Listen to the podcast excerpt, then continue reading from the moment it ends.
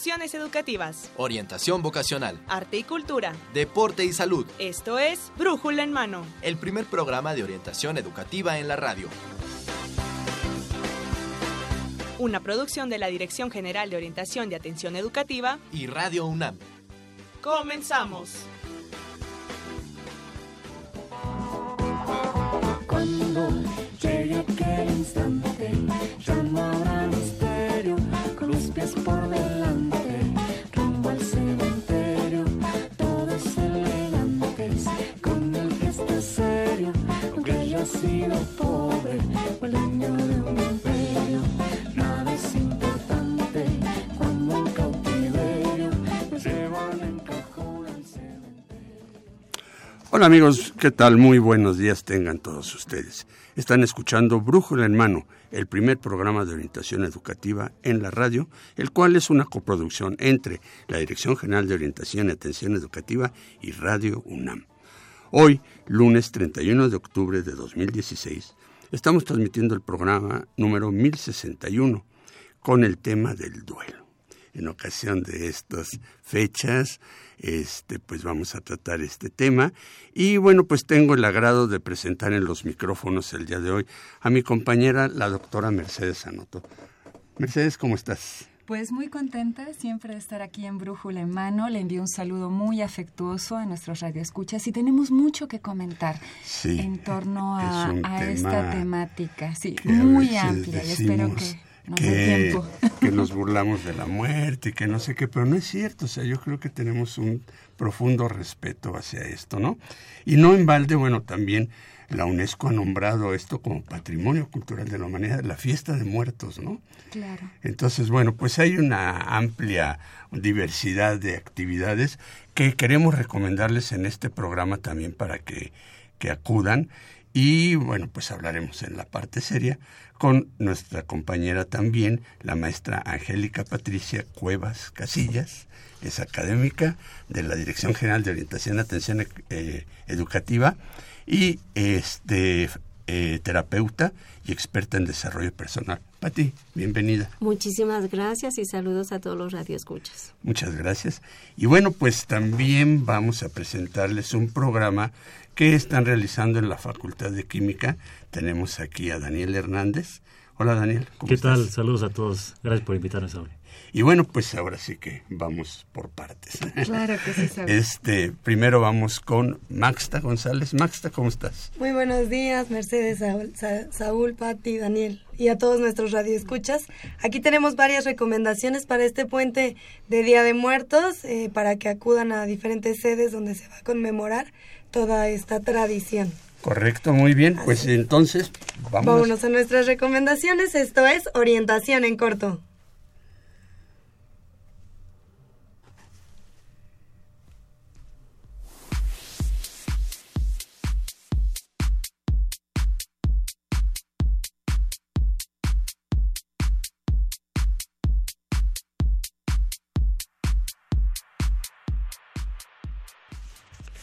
Pues les comento que la mega ofrenda 2016 de la UNAM va a cambiar de sede y trae muchas sorpresas.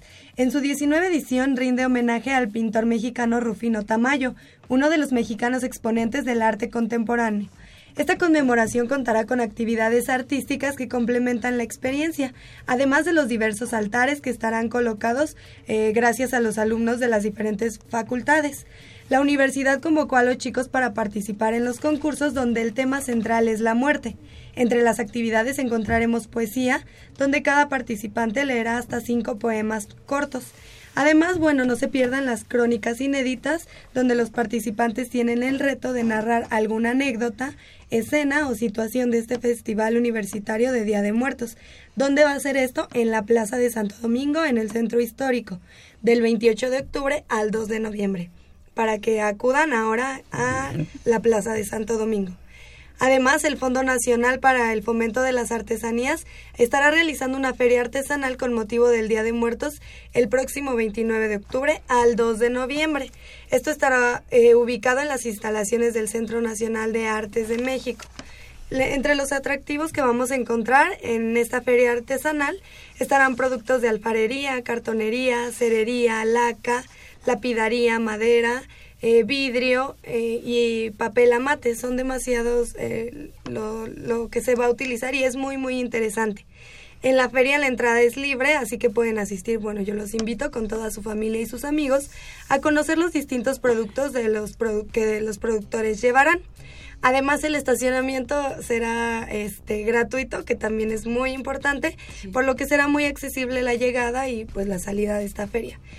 Los horarios que se van a, manejar son desde las 10 de la mañana hasta las 8 de la noche. Es un horario bastante amplio también para que acudan.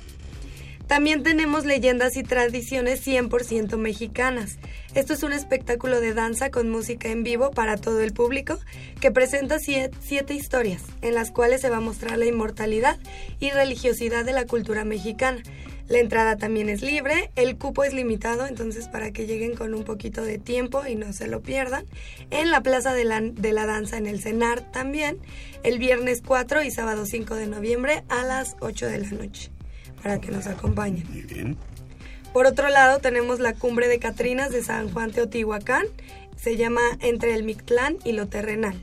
Este es un evento que reúne tradiciones, cultura y diversión en San Juan Teotihuacán. Así que los esperamos para que disfruten todas estas actividades culturales, espectáculos musicales y también un pabellón artesanal con más de 100 expositores. Eh, también tendrá áreas gastronómicas donde podrán probar los platillos más típicos de esta época y también habrá juegos mecánicos. O sea, va a estar muy, muy, muy divertido. Esto es el 28 de octubre al 6 de noviembre en Teotihuacán para que nos, acompañen y pues no puede faltar la recomendación de Xochimilco, la Llorona eh, de, Xocho- Xochimilco en Cuemanco. Pues aquí los, los invitamos a este paseo donde conocerán la verdadera historia de La Llorona, que es un evento clásico de Día de Muertos, obviamente no se pueden perder. Es hasta el 20 de noviembre en el embarcadero de Cuemanco, en Boulevard Adolfo Ruiz Cortines, sobre Periférico Sur, en la delegación Xochimilco, para mayor referencia a un costado de la pista de remo y canotaje Virgilio Uribe. También es interesante y sería muy padre que asistieran con toda su familia. Claro que sí. La Catrina Fest 2016 es un corredor cultural sobre Álvaro Obregón en la colonia Roma, en donde pueden disfrutar de diferentes exposiciones plásticas y fotográficas, leyendas dramatizadas y muestras también gastronómicas. La entrada es libre y tienen hasta el 16 de noviembre para acudir a ella. Vayan anotando porque sí son demasiadas. Tenemos también Sobrenatural, ritos siniestros de la brujería. Aquí los invitamos a que disfruten de esta obra teatral que pues les va a poner los pelos de punta a todos, eh, en donde van a conocer más sobre las tradiciones y las leyendas del barrio mágico de Xochimilco. Es hasta el 15 de noviembre en el embarcadero Salitre, primera cerrada del embarcadero Colonia San Cristóbal Xochimilco también. Hasta se pueden dar pues dos por uno, ¿no? Van a esta obra y de ahí se van a las trajineras, ¿no? Al recorrido de la Llorona. Tenemos también curado Con de este frío espanto. que- Ah, sí, bien abrigados. Bien sí, abrigados. sí. Curado de espanto, que los, los invita a disfrutar de una fiesta sin igual y llena de mucha expresión artística, en donde la literatura y el grabado, también el performance, serán los protagonistas de esta fiesta que celebra a la muerte. Aquí encontraremos ofrendas, calaveras, body paint, pulque y curados. Es también muy divertido, la entrada es libre hasta el 20 de noviembre en la Universidad Obrera de México en San Ildefonso, centro, eh, en el centro, dentro del Museo Mural Diego Rivera Valderas. Son varias sedes. Tenemos también en el Museo de la Caricatura, en el Museo de Panteón de San Fernando, en la Plaza de San Fernando y en la Pulquería Las Dualistas. Entonces pueden acudir a todos estos lugares y van a encontrar todos estos diferentes eventos en cada uno de ellos. El Marco Festival del Bosque de Chapultepec, que proyectará para toda la familia dos este, producciones de Anima Estudios. Una será la, la leyenda de La Llorona y la otra la leyenda de las momias de Guanajuato. Esto será el primero y el 2 de noviembre a las 7 y a las 8 horas respectivamente en el altar a la patria y en el lago mayor en Chapultepec para que también nos acompañen a la mega ofrenda que se está dando eh, del Zócalo 2016, que este año tiene el nombre de Canto al Agua y es un homenaje al legado de Tenochtitlan. Entonces espera la navegación de 120 trajineras alrededor de la hasta bandera, simulando los caminos del centro a la ciudad de los dioses. En el Zócalo y la entrada será hasta el miércoles 2 de noviembre. O sea, tienen de aquí hasta el miércoles para acudir. Y los recorridos nocturnos que hay también en la Ciudad de México. Igual la ruta inicia en el Zócalo, la entrada es gratis si se disfrazan o tiene un costo de 50 pesos si no se quieren disfrazar, pero pues, si ya vamos, vamos disfrazados, ¿no? Junto con todos. También es muy interesante lo que está haciendo la delegación Tláhuac, ya que está celebrando la primera edición del Festival Internacional de Día de Muertos en Tláhuac. Aquí se contará con la presencia de muchos artistas, ventas de artesanía y muestras gastronómicas. Durante este festival habrá presentaciones de danza, teatro, exhibición de artes plásticas, exposiciones, las muestras gastronómicas y conferencias magistrales. Serán en San Pedro Tláhuac, en San Francisco Tlaltenco, en San, San Nicolás Tete- Tetelco, en Santa Catarina Yecahuitzol, San Juan Ixtayopan, San Andrés Mixquic y la Sala de Artes del Bosque de Tláhuac. Tláhuac está haciendo como grandes celebraciones. Y también tenemos las ofrendas revolucionarias y, y vecinales en otros espacios, en el Museo Nacional de la Revolución. Se instalará la ofrenda Her- Héroes Revolucionarios, que podrán ser visitados los días pri- 1 y 2 de noviembre. En el recinto se mostrarán ofrendas a héroes de la Revolución Mexicana, como Emiliano Zapata, Francisco Villa, Álvaro Obregón, Francisco y Madero, entre muchos otros. Entonces estas son algunas de las recomendaciones que tenemos. Obviamente hay muchísimas más, Sí, pero sí, pues sí, les damos una amplia gama. Populares. Igual Claro. intentaremos estar subiendo en la página de Facebook más eventos a los cuales pueden acudir. Muy bien, Maxta. Pues eh, qué bueno, ojalá que la pasen bien en estas Sí. festividades de Día de Muertos. Sí, claro que sí, ya saben, pueden contactarnos por las redes sociales, Twitter, a este, arroba brújula en mano, o Facebook, brújula en mano. Si quieren más información, ¿cuáles son nuestros teléfonos, Maxta? Los teléfonos que tenemos son 55 36 89 89 y 55 36 43 39. Que estén muy atentos porque ahí ¿Y nuestras redes sociales? nuestras redes sociales Facebook Brújula en mano y Twitter arroba Brújula en mano.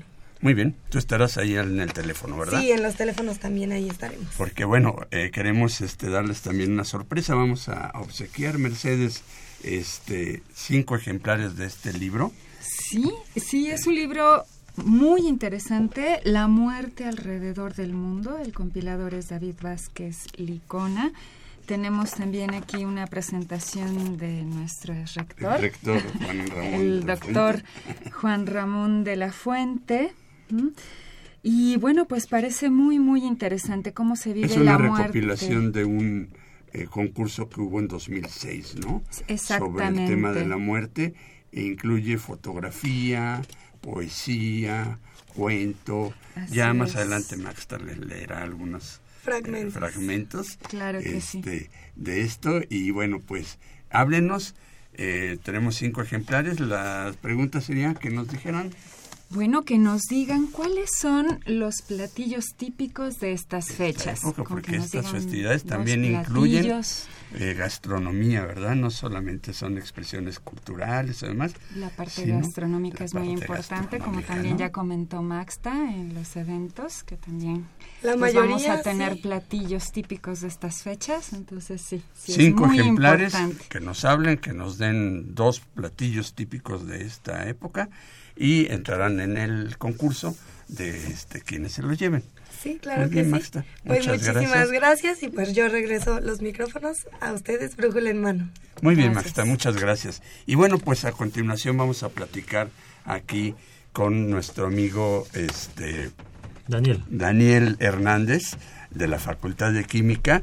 Y Daniel, este, ¿cuál es el motivo por el que estás aquí? Platícanos. Bueno, nosotros en la Facultad de Química nos organizamos para promover la cultura del reporte de efectos adversos a los medicamentos. Como bien sabemos, todos tomamos el medicamento porque pensamos que nos va a hacer bien.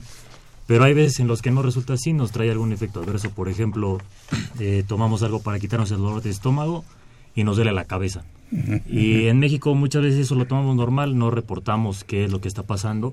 Y en realidad para las farmacéuticas es de gran utilidad y para el Centro Nacional de Farmacovigilancia saber que esto está pasando para poder tomar cartas en el asunto. Claro. Entonces nosotros como Facultad de Química estamos promoviendo eh, la cultura del reporte, ¿no? Para que todos los que estamos sujetos a tomar un medicamento podamos informar si es que este medicamento nos está provocando algo más que la cura. Perfecto. Eh, Daniel, platícanos un poco más. Eh, tú eres estudiante de noveno semestre Sí, de la es. carrera de Química Farmacobióloga. Exactamente.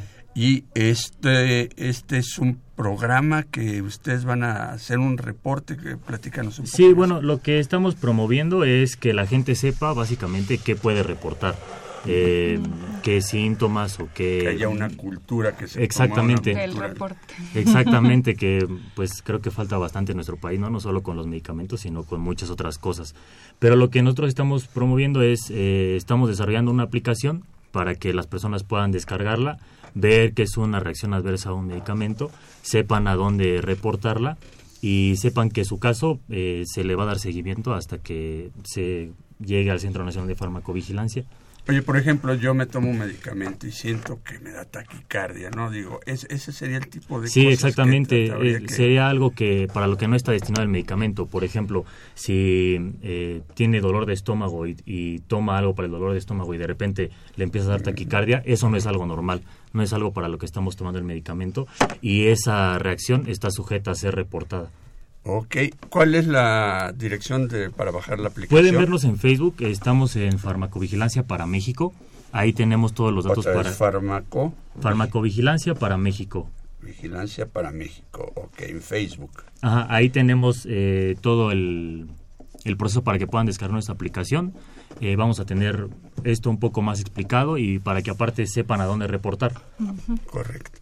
Muy bien, pues qué interesante, ¿no? Claro que Nuestros sí. chicos de la UNAM siempre buscando, inquietos, este, y qué bueno, qué bueno, ¿no? Que, que, que hagan este tipo de cosas, que no Sí. tenemos una cultura así. Sí, y es bastante importante porque las farmacéuticas toman eh, cartas en el asunto y COFEPRIS y el Centro Nacional de Farmacovigilancia es quien direcciona todas las acciones que se toman al respecto. Sí, porque a veces te das cuenta de que hay medicamentos que en otros países ya se prohibieron y aquí se siguen Exactamente. vendiendo, Claro ¿no? que sí, esto Y es gravísimo. Eso es gravísimo, Sí, o sea, sí, claro, sí. pero si nosotros no reportamos, pues no se tiene ningún indicio de que este medicamento está ocasionando algo que no debería. ¿Y qué, qué síntomas han reportado? Híjole, son muy variados. Puede ser desde urticaria hasta la muerte, ¿no? O sea, puede ser tan grave como que un medicamento te lleve al estado de poder morir. Muy bien, Daniel, pues otra vez este Facebook, farma, Farmacovigilancia. farmacovigilancia para México. Así ¿Hay es. algún correo en particular que te puedan a ti? Eh, bueno, pueden escribirnos ahí en Facebook, en, directamente en el Ah, inbox, y nosotros nos ponemos en contacto con ustedes. Ok, bueno, muy bien, pues este vamos a una cápsula y regresamos para este iniciar nuestra entrevista. Ofrendar en el Día de Muertos es compartir con los difuntos el pan, la sal, las frutas, los manjares culinarios, el agua y el vino. Es estar cerca de nuestros muertos para dialogar con su recuerdo, con su vida. Es el reencuentro con un ritual que convoca la memoria. El altar de muertos u ofrenda es una construcción simbólica donde se depositan ofrendas florales y alimentos para rendir tributo a los antepasados familiares, a los difuntos cercanos o a personajes ilustres. Su función es ofrecer comida y bebida a los espíritus de los difuntos, que en estos días regresan al mundo de los vivos y visitan a sus familias. La ofrenda de muertos tiene varios elementos esenciales que encierran su propia historia, tradición, poesía y misticismo. El agua, la fuente de la vida. La sal, el elemento de purificación. Velas y veladoras, la luz, la fe, la esperanza. Copal e incienso, el elemento que sublima la alabanza. Es la fragancia de reverencia.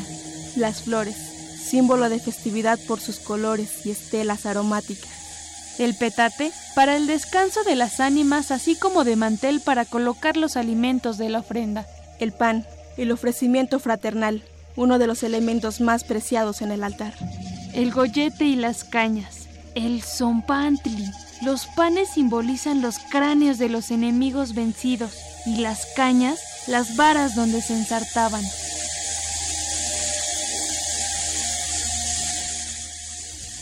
Conoce más sobre las ofrendas de Día de Muertos y no te despegues, de brújula en mano.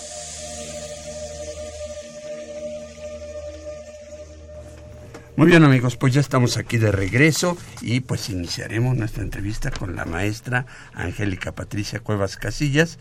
Eh, como decíamos, es académica de la Dirección General de Orientación y Atención Educativa y terapeuta y experta en desarrollo personal.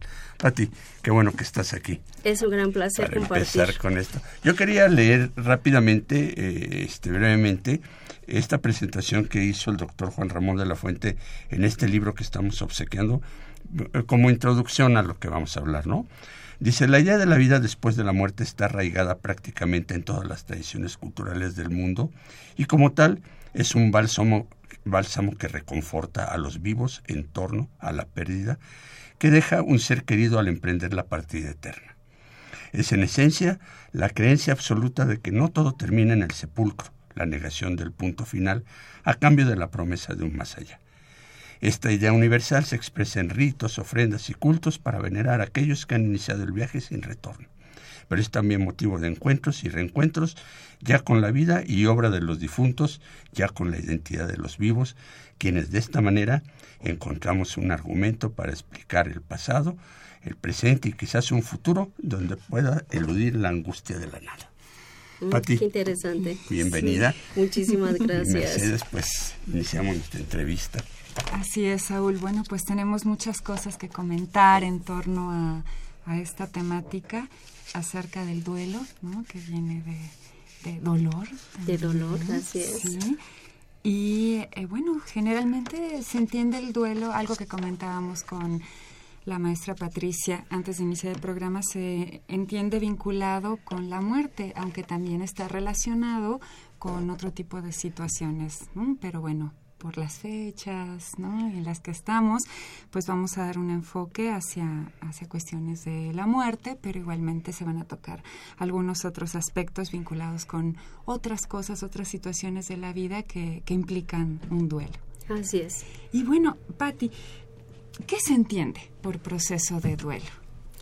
El proceso de duelo lleva implícito dos palabras. Una de ellas, como bien ya lo dijiste, es ese dolor y una batalla que precisamente al final de cuentas cuando vivimos toda esta pérdida tenemos una batalla interna con mucho dolor, pero bueno, también va a depender y es muy importante que tengamos presente que dependiendo del vínculo que hubo con la persona va a ser la intensidad de, dolor. Y eso no quiere decir, por ejemplo, que cuando haya un vínculo familiar, aunque no haya un vínculo efectivo, muy y afectivo, muy estrecho, igual el dolor puede ser menor a comparación con otra persona, por ejemplo, que puede perder al amigo o incluso que tenemos que ser bastante respetuosos cuando alguien pierde una mascota. Entonces, dependiendo de eso, va a ser el dolor que viva la, la persona.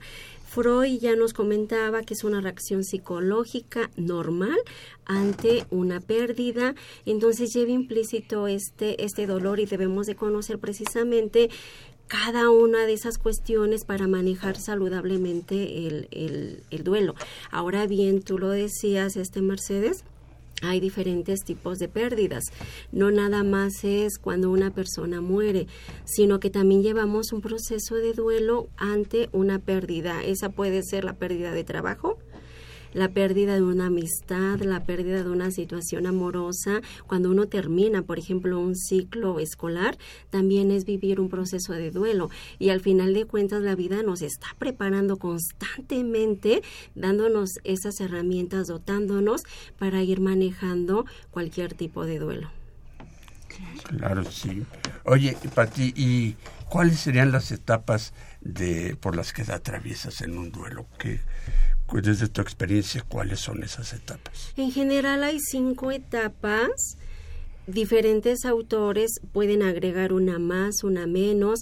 Estas cinco etapas están de manera general, pero no quiere decir que todas las personas que están atravesando por un duelo las vivan todas. Puede ser una más, puede ser una menos y tampoco quiere decir que tenga que atravesarla de esa manera en secuencia. Pero Mm. bueno, por mencionar precisamente quiero men- eh, la primerita es la negación.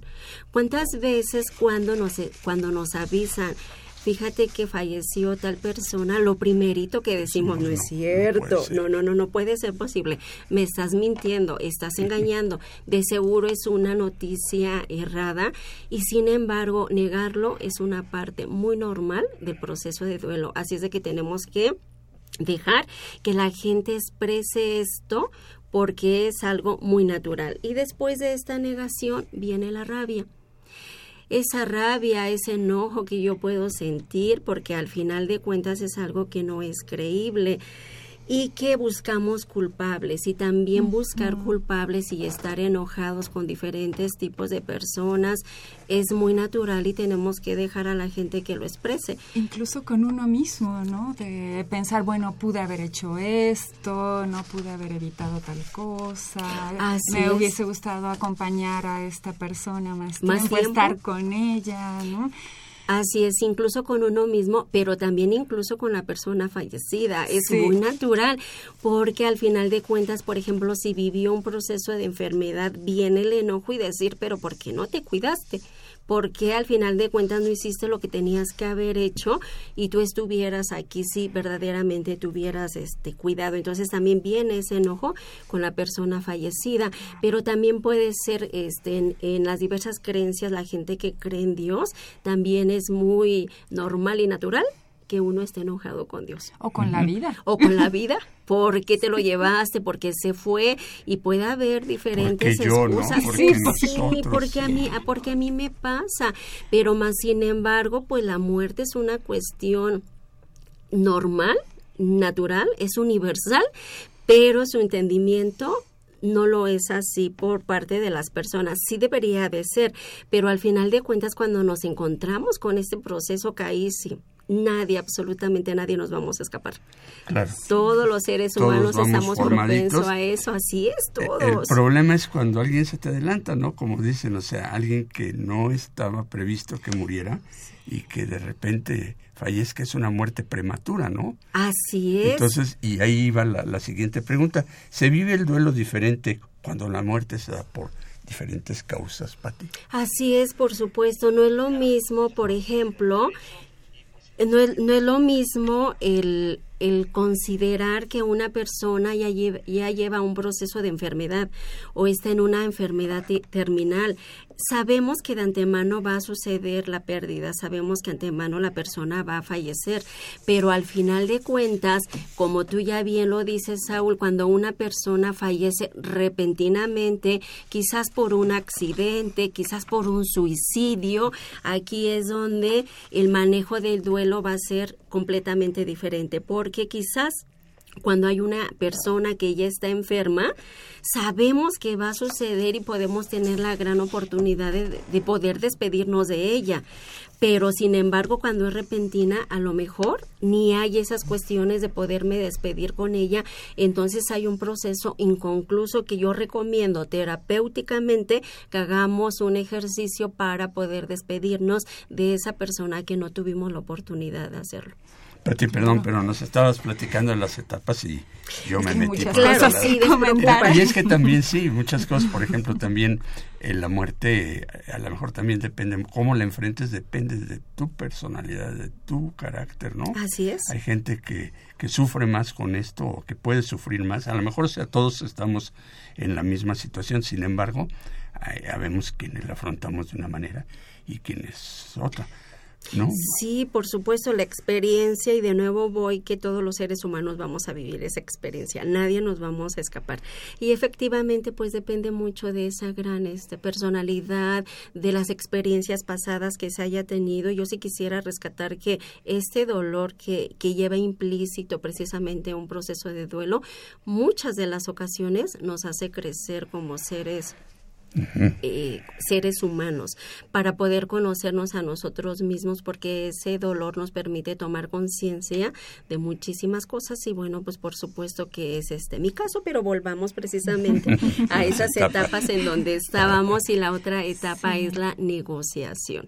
Qué significa la negociación cuando el la persona amada está de nuevo en un proceso ya de enfermedad terminal pues uno puede hacer una negociación con esa persona persona, si tú te compones, yo te prometo que ahora voy a hacer de esta manera. O de nuevo, pedirle adiós a la vida, si esa persona se mejora, yo prometo que yo también voy a mejorar en ciertas este, etapas.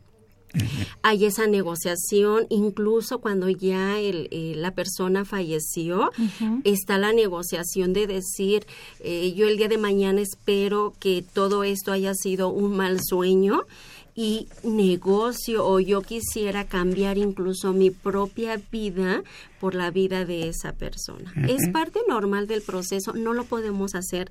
La vida no se equivoca con la vida y con la muerte no hay negociación, pero más sin embargo, el tener esa, esa etapa de querer negociar para hacer un intercambio también es muy natural dentro de este proceso saludable del, del duelo. Y posteriormente viene una depresión, es cuando la gente ya se está dando cuenta de que pues es una realidad, definitivamente. Que no va a regresar. Que no va a regresar, ya está tomando más, con, más conciencia, ya no puede seguir negando ese suceso y dentro de la depresión a lo mejor la persona que está viviendo ese proceso de duelo se aísla de la sociedad y también es muy natural. Así es de que debemos de dejar a las personas que lo expresen saludablemente. Sí, pareciera ser que todo lo que está alrededor ya deja de tener importancia, ¿no? Y uno se focaliza en ese proceso interno. Así es, y que tiene ese propósito, hacer toda una historia, todo un redescubrimiento de uno mismo para saber ahora qué procede. Y precisamente ya cuando está esa depresión, la última etapa va a ser la aceptación ¿Está bien? Ahora ya no, ya no tenemos de otra. Y dentro de esa aceptación, es decir, ¿qué voy a hacer de hoy en adelante sin esa persona? De nuevo, dependiendo del vínculo que haya existido. Y darle una reestructuración incluso a nuestra propia vida, porque, por ejemplo, si falleció el esposo, el hijo, la mamá, el papá, la vida se tiene que reestructurar de acuerdo a algo nuevo. Entonces, ya con, esas, eh, con esa aceptación, estamos enmarcando todas las etapas del duelo para decir es un duelo normal y natural y pues ahora sí como decimos a lo que sigue. Claro. Sí, y encontrar los motivos eh, por los que estás viviendo, porque a lo mejor ese hijo, ese marido, pues no era lo único en tu vida, o sea, tienes otros seres que están esperando que tú te recuperes, que sigas adelante y demás, porque hay gente que, bueno, yo he conocido gente que a raíz de la muerte de un ser querido, este, se derrumban, pero se derrumban años, ¿no? O sea, y ya entran en una cuestión más bien psiquiátrica, o sea. Eso quería preguntarle a, Patricia, ¿qué, qué, qué pasaría, qué sucede en estos casos que la persona se queda en una etapa? Mm, entonces, ¿cómo, ¿cómo podría resolver esto? ¿Por qué es que se queda en una sola etapa? Que no puede avanzar el proceso hasta llegar a la aceptación. Claro, está unado toda nuestra historia de vida y está unado todo lo que nos ha enseñado la sociedad. Y por supuesto el tema de la muerte es un tema que es que se evita constantemente dentro del seno familiar.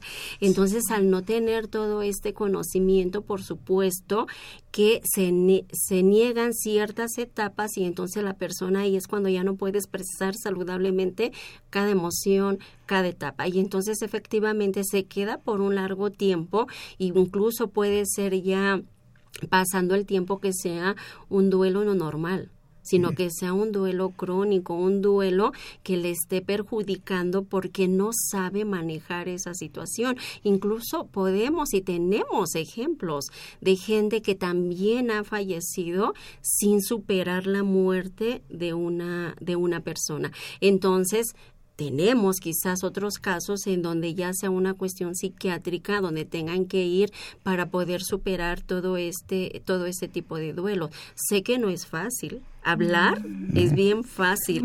Sí, leer, claro, leer es muy fácil, pero ponerlo en práctica, que sin lugar a dudas la vida va a ser eso, que todo lo pongamos en práctica, ese es el verdadero asunto para que, exacto, para que nosotros podamos seguir este pues adelante. Claro, con esta vida no, pues qué terrible. Pues A ver, vamos, tenemos otras preguntas ahí pendientes que vamos a hacer un poquito más adelante. Queremos agradecer las llamadas de nuestros radioescuchas. Josefina Cruz de Huizculuca nos dice que el mole verde, el mole rojo, el pipián, los tamales, es un plato típico. Yo creo que esos eh, platos son típicos de todo el año. Eh, eh, Janet Rivera del DF este, nos dice el dulce de calabaza, el pan de muerto y el, dulce de amaranto. Mm, qué rico el amaranto. bueno, eh, nos ha llamado Víctor García, muchas gracias. Él nos comenta acerca de los romeritos, el mole poblano. También nos ha llamado María Elena Ramírez de Santa Rosa Xochiaca. Eh, felicita a la maestra Patricia Cuevas y nos dice acerca de los tamales de maíz azul con carne de cerdo y mm. chilastle. Luego también chilastle, pepita del chile mulato molida en Santa Rosa Xochiaca. No hay platos exquisitos, sí, Sí, sí, sí. Sebastián Ruperto también nos ha llamado y nos habla acerca de chicharrón en salsa verde, bueno, frutas, aguas de distintos sabores. en Puebla, ¿qué hacen, por ejemplo, este, Mercedes, tú sabes? Pues Para esta fecha. Bueno, el pan de muerto es muy, muy rico, pero así de... Típico de esta época.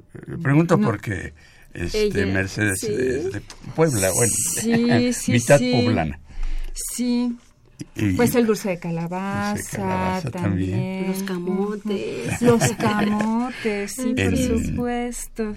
En esta región de Mérida, el mugbi pollo que hacen muy rico, no sé si lo han probado alguna vez. Yo no es una especie de tamal exquisito.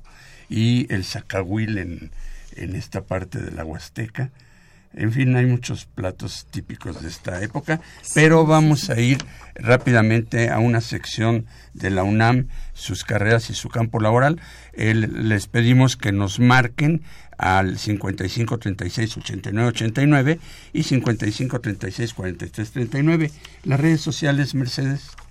Pues estamos en Facebook, Brújula en Mano, Twitter, arroba Brújula en Mano, y bueno, nuestros teléfonos nuevamente 55 36 89 89, 55 36 43 39, y nuestro correo electrónico es brújula en mano, arroba hotmail.com, y estaremos encantados de comunicarnos con ustedes. Estamos obsequiando cinco ejemplares de un libro muy pastas duras, este, realmente una, una edición muy, muy, muy cuidada, eh, con, que se llama La muerte alrededor del mundo.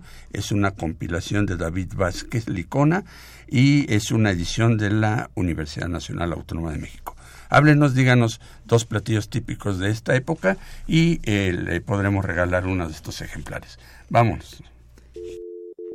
Licenciada, ¿por qué no ha llegado a la Procuraduría? Pensé que ya estaba aquí.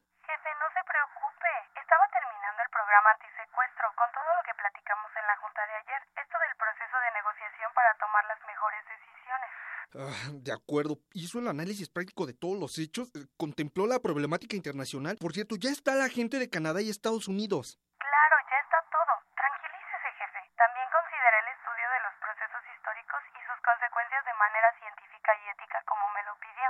¿Y va a requerir traductor? Jefe, a ver, cálmese. Está muy nervioso. Recuerde que además del inglés, comunicarme en otros idiomas es algo que se me facilita. Usted solo entreténgame los cinco minutitos más. Ah, está bien, licenciada.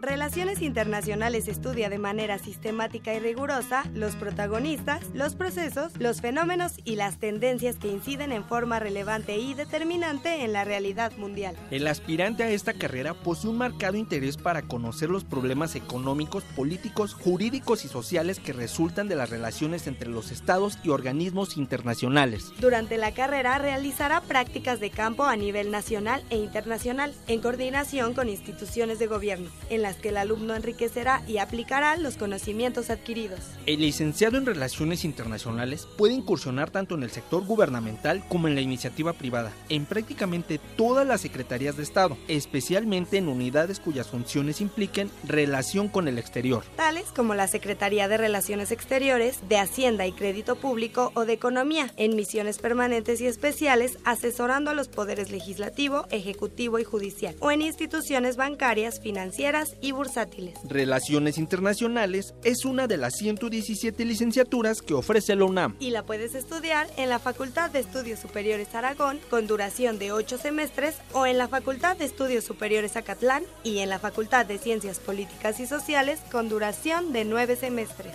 Esto fue la UNAM, sus carreras y su campo laboral. Nosotros somos Maxta González y Antonio Peralta. El primer programa de orientación educativa en la radio. Brújula en mano. Entrevistas, debates, Eventos culturales y deportivos. académicos y recreativos. Y todo lo que deseas saber sobre el campo de la orientación educativa. Escúchanos todos los lunes de 10 a 11 de la mañana. Por Radio UNAM 860 de amplitud modulada. Y en internet en www.radiounam.unam.mx. Brújula en mano, el primer programa de orientación educativa en la radio.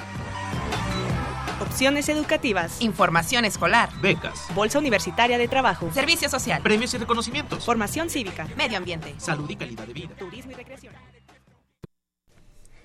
Tabú.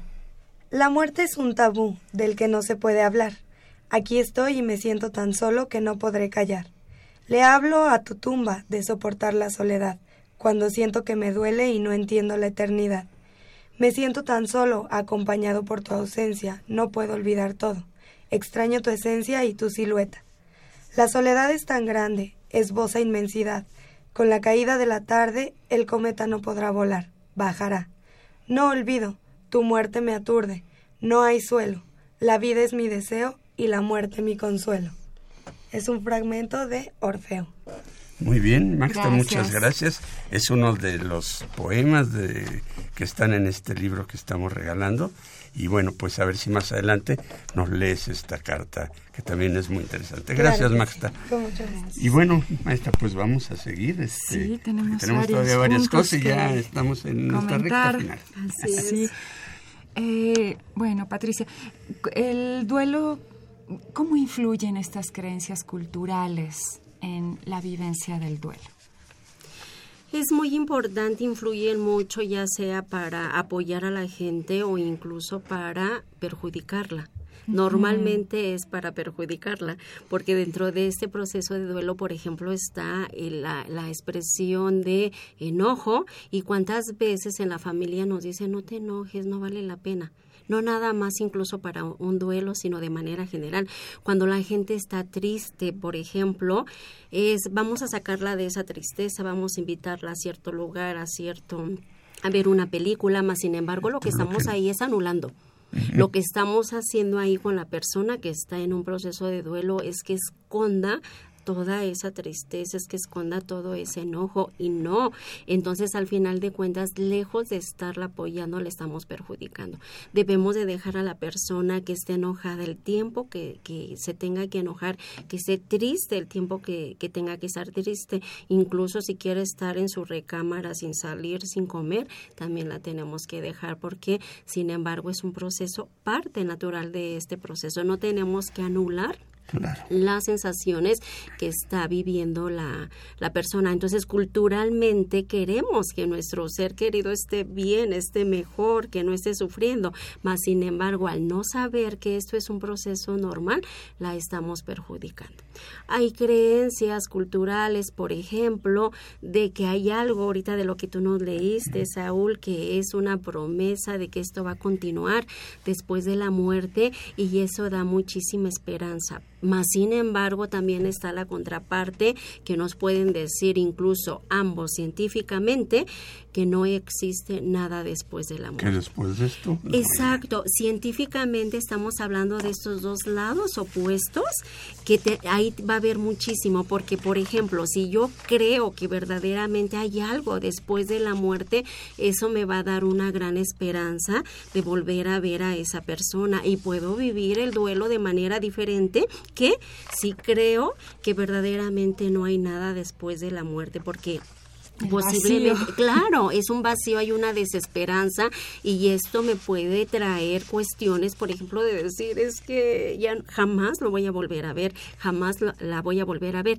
entonces esas cuestiones de la sociedad, por supuesto que sí influyen. Mi recomendación es que cada uno de nosotros tenemos una sabiduría dentro que nos hagamos caso para saber ese ser interior, esa sabiduría que nos está diciendo, si sí lo hay o no lo hay. Por supuesto, también otra creencia de la sociedad es la gente que comete suicidio normalmente. Y hablando en cuestiones de religión nos dicen esa persona es una es una persona ya condenada se va al infierno. Y eso pesa también bastante para un manejo del duelo. Decir es que esa persona querida ahora ya no está en un lugar que debería de ser reconfortante. Y entonces al final de cuentas también esto va a influir en cómo vamos a vivir nuestro duelo. En algún programa este, de los que hemos tenido ya a lo largo de 20 años, este, eh, platicaba una psicóloga con esta cuestión de que cuando estás deprimido y te dicen, échale ganas, dices, yo le estoy echando todas las ganas, o sea, de veras, pero no es una cuestión De que- voluntad. sí, de voluntad, ¿no? Sí, sí, sí. O sea, hay, hay, factores que están influyendo en mí, el que yo manifieste esta depresión y no la pueda a veces superar, ¿no? Así es. Y, y bueno, yo quisiera referirme también a algunas de las preguntas de nuestros radioescuchas. Dice Alicia Martínez que los duelos siempre se tienen que tratar de manera profesional. En México siempre nos reímos de la muerte, pero realmente no se nos enseña a procesarla. ¿Qué opina, maestra? Así es, este, gracias Alicia Martínez por esa tu pregunta. Efectivamente, sí debe de ser, ya cuando sale de control, efectivamente debemos de buscar una cuestión terapéutica para que nos ayude a elaborar saludablemente este, este duelo. Posiblemente tengamos experiencia al respecto en donde ya no va a ser necesario que acudamos si es que ya nosotros manejamos saludablemente esto. ¿Cómo nos damos cuenta de que está saliendo fuera de control? ¿Qué es lo que pasa? ¿Nos damos cuenta nosotros o o realmente los demás, los demás? o ambos, ¿cómo sería? Un indicador, un foquito amarillo y después puede ser el foquito rojo, puede ser las personas que están alrededor de nosotros. Realmente, aunque no hay un, una temporalidad para poder manejar un duelo, porque va a depender de nuevo lo que ya les dije, qué relación yo tenía con, con esa persona, pero estamos hablando de un proceso más o menos de dos años. Entonces ya cuando pasaron cinco años, seis años, 10 años y yo quisiera cambiar incluso esa situación es algo que ya no está dentro de lo normal y aquí es donde tenemos que buscar como lo bien lo menciona Alicia Martínez todo ese apoyo terapéutico para poder salir lo más pronto posible porque eso ya no es un duelo saludable. Aquí hay dos preguntas de Raúl Horta y de Rosenda Álvarez con respecto a lo mismo. Dice que ellos están pasando por una etapa de duelo y este no resuelto y les gustaría saber cómo o a dónde tendrían que acudir Pati para ayudarse o para que los ayuden. ¿Qué recomendaciones tú? Claro, acudir a un psicoterapeuta, yo también les puedo apoyar, soy experta en cuestiones de tanatología, entonces con muchísimo gusto. ¿Nos puedes dar tu correo electrónico Sí, para claro que, que, se pongan sí. en contacto es contigo? P de Pati Cuevas arroba unam mx y mi celular 55 10 13 56 37. Bueno, mucho cuidado con eso, pero el, el, este, el correo pcuevas arroba unam punto mx. Sí, porque al final de cuentas, cuando apoyo a esas personas, por ejemplo, puede ser que tenga ahorita 40 años y esté viviendo el duelo de la pérdida de un primo, pero al final de cuentas sale de que esa persona no elaboró el duelo saludable con la muerte de, de la mamá, del papá. Entonces es un duelo ya de muchísimo tiempo que no está elaborado saludablemente. Es lo que quería preguntarte también, Pati. Digamos, un duelo que no se resuelve, ¿podría impedir que se resuelvan nuevos duelos? Sí, al final de cuentas igual van sucediendo esos nuevos duelos para que nos demos cuenta y de nuevo ya les decía, el dolor hace que vayamos tomando conciencia. Cuando hay dolor sobre dolor, la gente puede tomar conciencia, puede salir de una zona a veces de confort, a veces no de confort, pero una, una zona a la que nos dirijamos precisamente pues para poder vivir, para poder aprender, para poder estar en esta, en esta cuestión de manejar saludablemente el duelo. Entonces, yo tengo la experiencia precisamente de tratar a pacientes de que no está elaborado el duelo de hace 10 años, de hace 16 años. Entonces, terapéuticamente podemos, como bien lo dices aquí, Mercedes, no dos por uno elaborar un duelo saludable, pero con todos los duelos que la persona tenga ahí pendiente. Y sí se puede, por supuesto que sí. Y a veces es eh, de familiar, digamos, ese duelo. Tú estás contagiando a, tus hijos, a tus seres queridos en ese duelo en el que estás y de alguna manera los estás este, contagiando para ti. Así ¿Es es, posible? Sí, sí, por supuesto que sí, pero también aquí puede ser ese contagio, Saúl, hacia un lado y hacia el otro. ¿A qué me refiero hacia un lado, hacia el otro? Por ejemplo, yo en mi casa, ya con mi hijo, nosotros hablamos muy natural de la muerte como podernos tomar un café. Sabemos que a lo mejor el día Tú de tuviste mañana... una experiencia relacionada con esto, Así ¿verdad? es, tuve una experiencia bastante dolorosa que me dejó, a una vez elaborarlo saludablemente, me dejó muchísimo aprendizaje y eso me ha permitido ahora elaborar o Ayudar hablar de ese gentes. tema, exacto, ayudar a otras personas fue mi tema de tesis de la maestría y también ayudar a otras personas, pero como dicen siempre, la maestra empieza por su casa. Entonces, en mi casa, por supuesto que es un tema muy normal y sabemos que a lo mejor el día de mañana mi hijo ya no puede estar, mi esposo ya no puede estar, mi, mi hermana, mi quien sea, pero o yo. Nadie tenemos la vida comprada, pero entonces ahora ya podemos ver precisamente el tema de la muerte como un proceso muy natural. Natural. Así es. Normal. Y bueno, pues ya estamos en nuestra recta final. ¿Querías leer algo de nuestro Sí, sí, agradecerle a Sonia Sánchez de la Gustavo Amadero. Ella nos dice de los platillos taco placero para la ofrenda. Incluye carnitas, aguacate, cebolla y cilantro. Este, Maricruz Hernández se felicita a la maestra Patti. Elsa, eh, no le entiendo aquí, Torres, Ner- Neria Ajá, Torres. Torres, dice que el mole y la calabaza. Alberto Zamora dice que, bueno, que muy interesante el programa, Patti. Este, que eh, calaveritas de azúcar y calabaza en dulce. Y en Twitter, este, alguien que firma como un poeta con alas, dice mole y dulce de calabaza. Así Muy que, bien. Pati, pues a ver, en nuestra etapa ya final, en la recta final, eh, ¿qué, qué manifestaciones de la conducta se pueden, en esto que decíamos, bueno, ¿cómo me doy cuenta de que estoy en una etapa de depresión que no puedo superar? A lo mejor para mí es muy difícil, porque digo, así soy yo, pero no es cierto, o sea, los demás notan, saben que no soy el mismo. Así es. ¿Qué, qué tengo que hacer? ¿Cómo me puedo ayudar? Es que, ¿Cómo me puedo abrir a los demás para saber que efectivamente algo en mí ha cambiado, ¿no? Ya no soy el mismo. ¿Qué, debo de hacer? Claro, ¿qué debemos hacer? Primero reconocerlo y esas manifestaciones de la conducta, Saúl, como, como lo mencionas, puede ser incluso que la gente que está viviendo en ese proceso de duelo tenga una conducta distraída. No escucho al otro, no sé ni lo que está aconteciendo, voy caminando simplemente por, por, caminar, me aíslo de la sociedad, me estoy aislando de la familia, me estoy aislando incluso de mis compañeros del, del trabajo, pero es muy normal, me da por llorar y también tenemos que dejar a la persona que llore. La otra vez me, me comentaron, oye Pati, por favor ayuda a una persona porque se la pasa llorando, porque su mamá falleció. Y yo le pregunté, bueno, ¿hace cuánto falleció? Hace una semana. Entonces le dije, ella no necesita el apoyo, necesita el apoyo las demás personas que no la dejan que no la dejan manifestar cada una de esas emociones, pero ella está dentro de lo normal. Pero, por ejemplo, también, Saúl, se nos puede ir el sueño. Hay un, una situación de víspera porque no podemos conciliar el sueño y también eso es parte normal de, de, de, la, de la persona que está viviendo este proceso de duelo en cuestiones de conducta. O se me puede ir el apetito, también es muy normalito y no tenemos que obligar a las personas a estar en una situación diferente porque eso quiere decir que estamos negando cada, es, cada Pero, partecita. ¿Qué debemos de hacer? Este, escuchar a los que nos quieren verdaderamente, saber, esta persona sí me quiere, siempre me ha querido y si me dice esto es que algo, algo hay, ¿no? O sea, abrirme un poco a esas cuestiones, Pati, ¿no?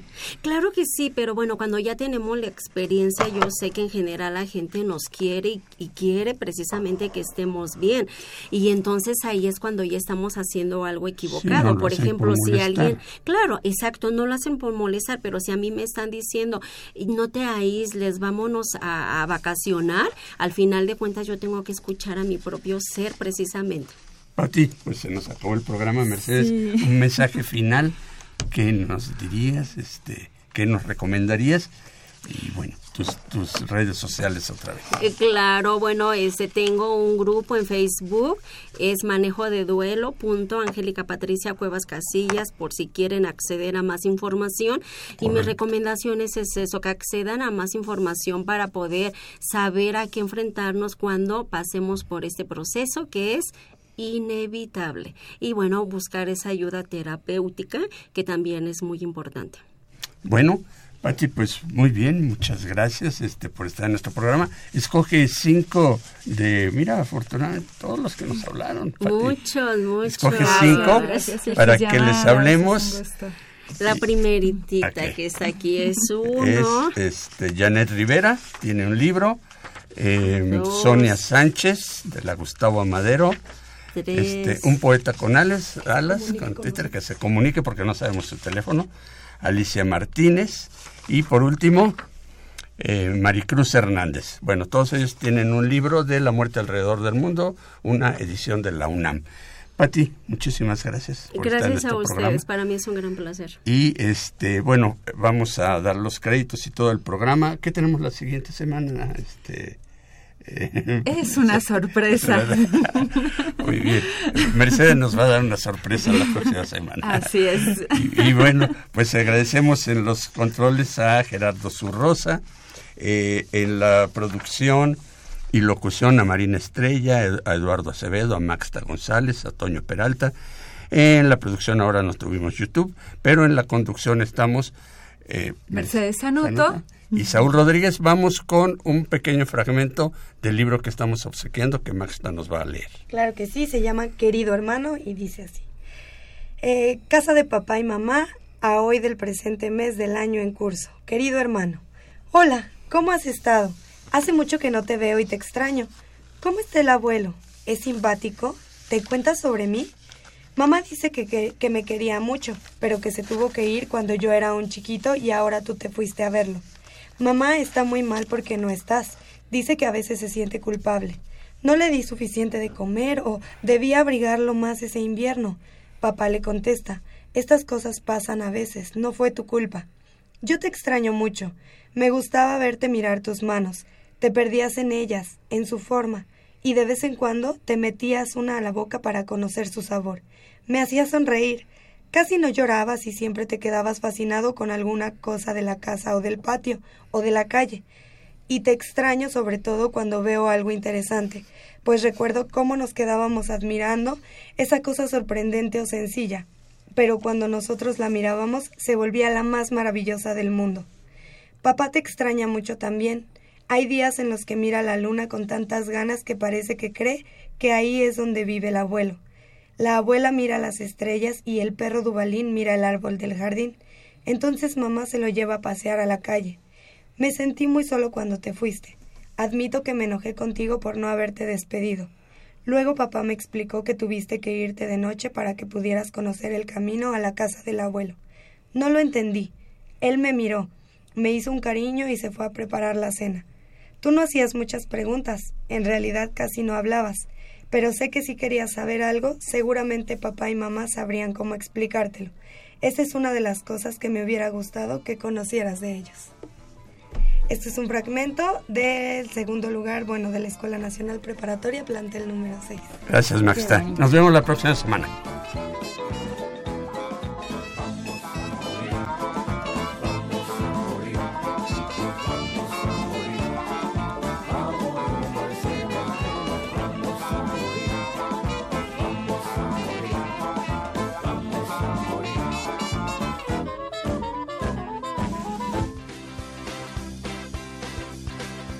La Dirección General de Orientación y Atención Educativa y Radio UNAM presentaron Brújula en Mano, el primer programa de orientación educativa en la radio.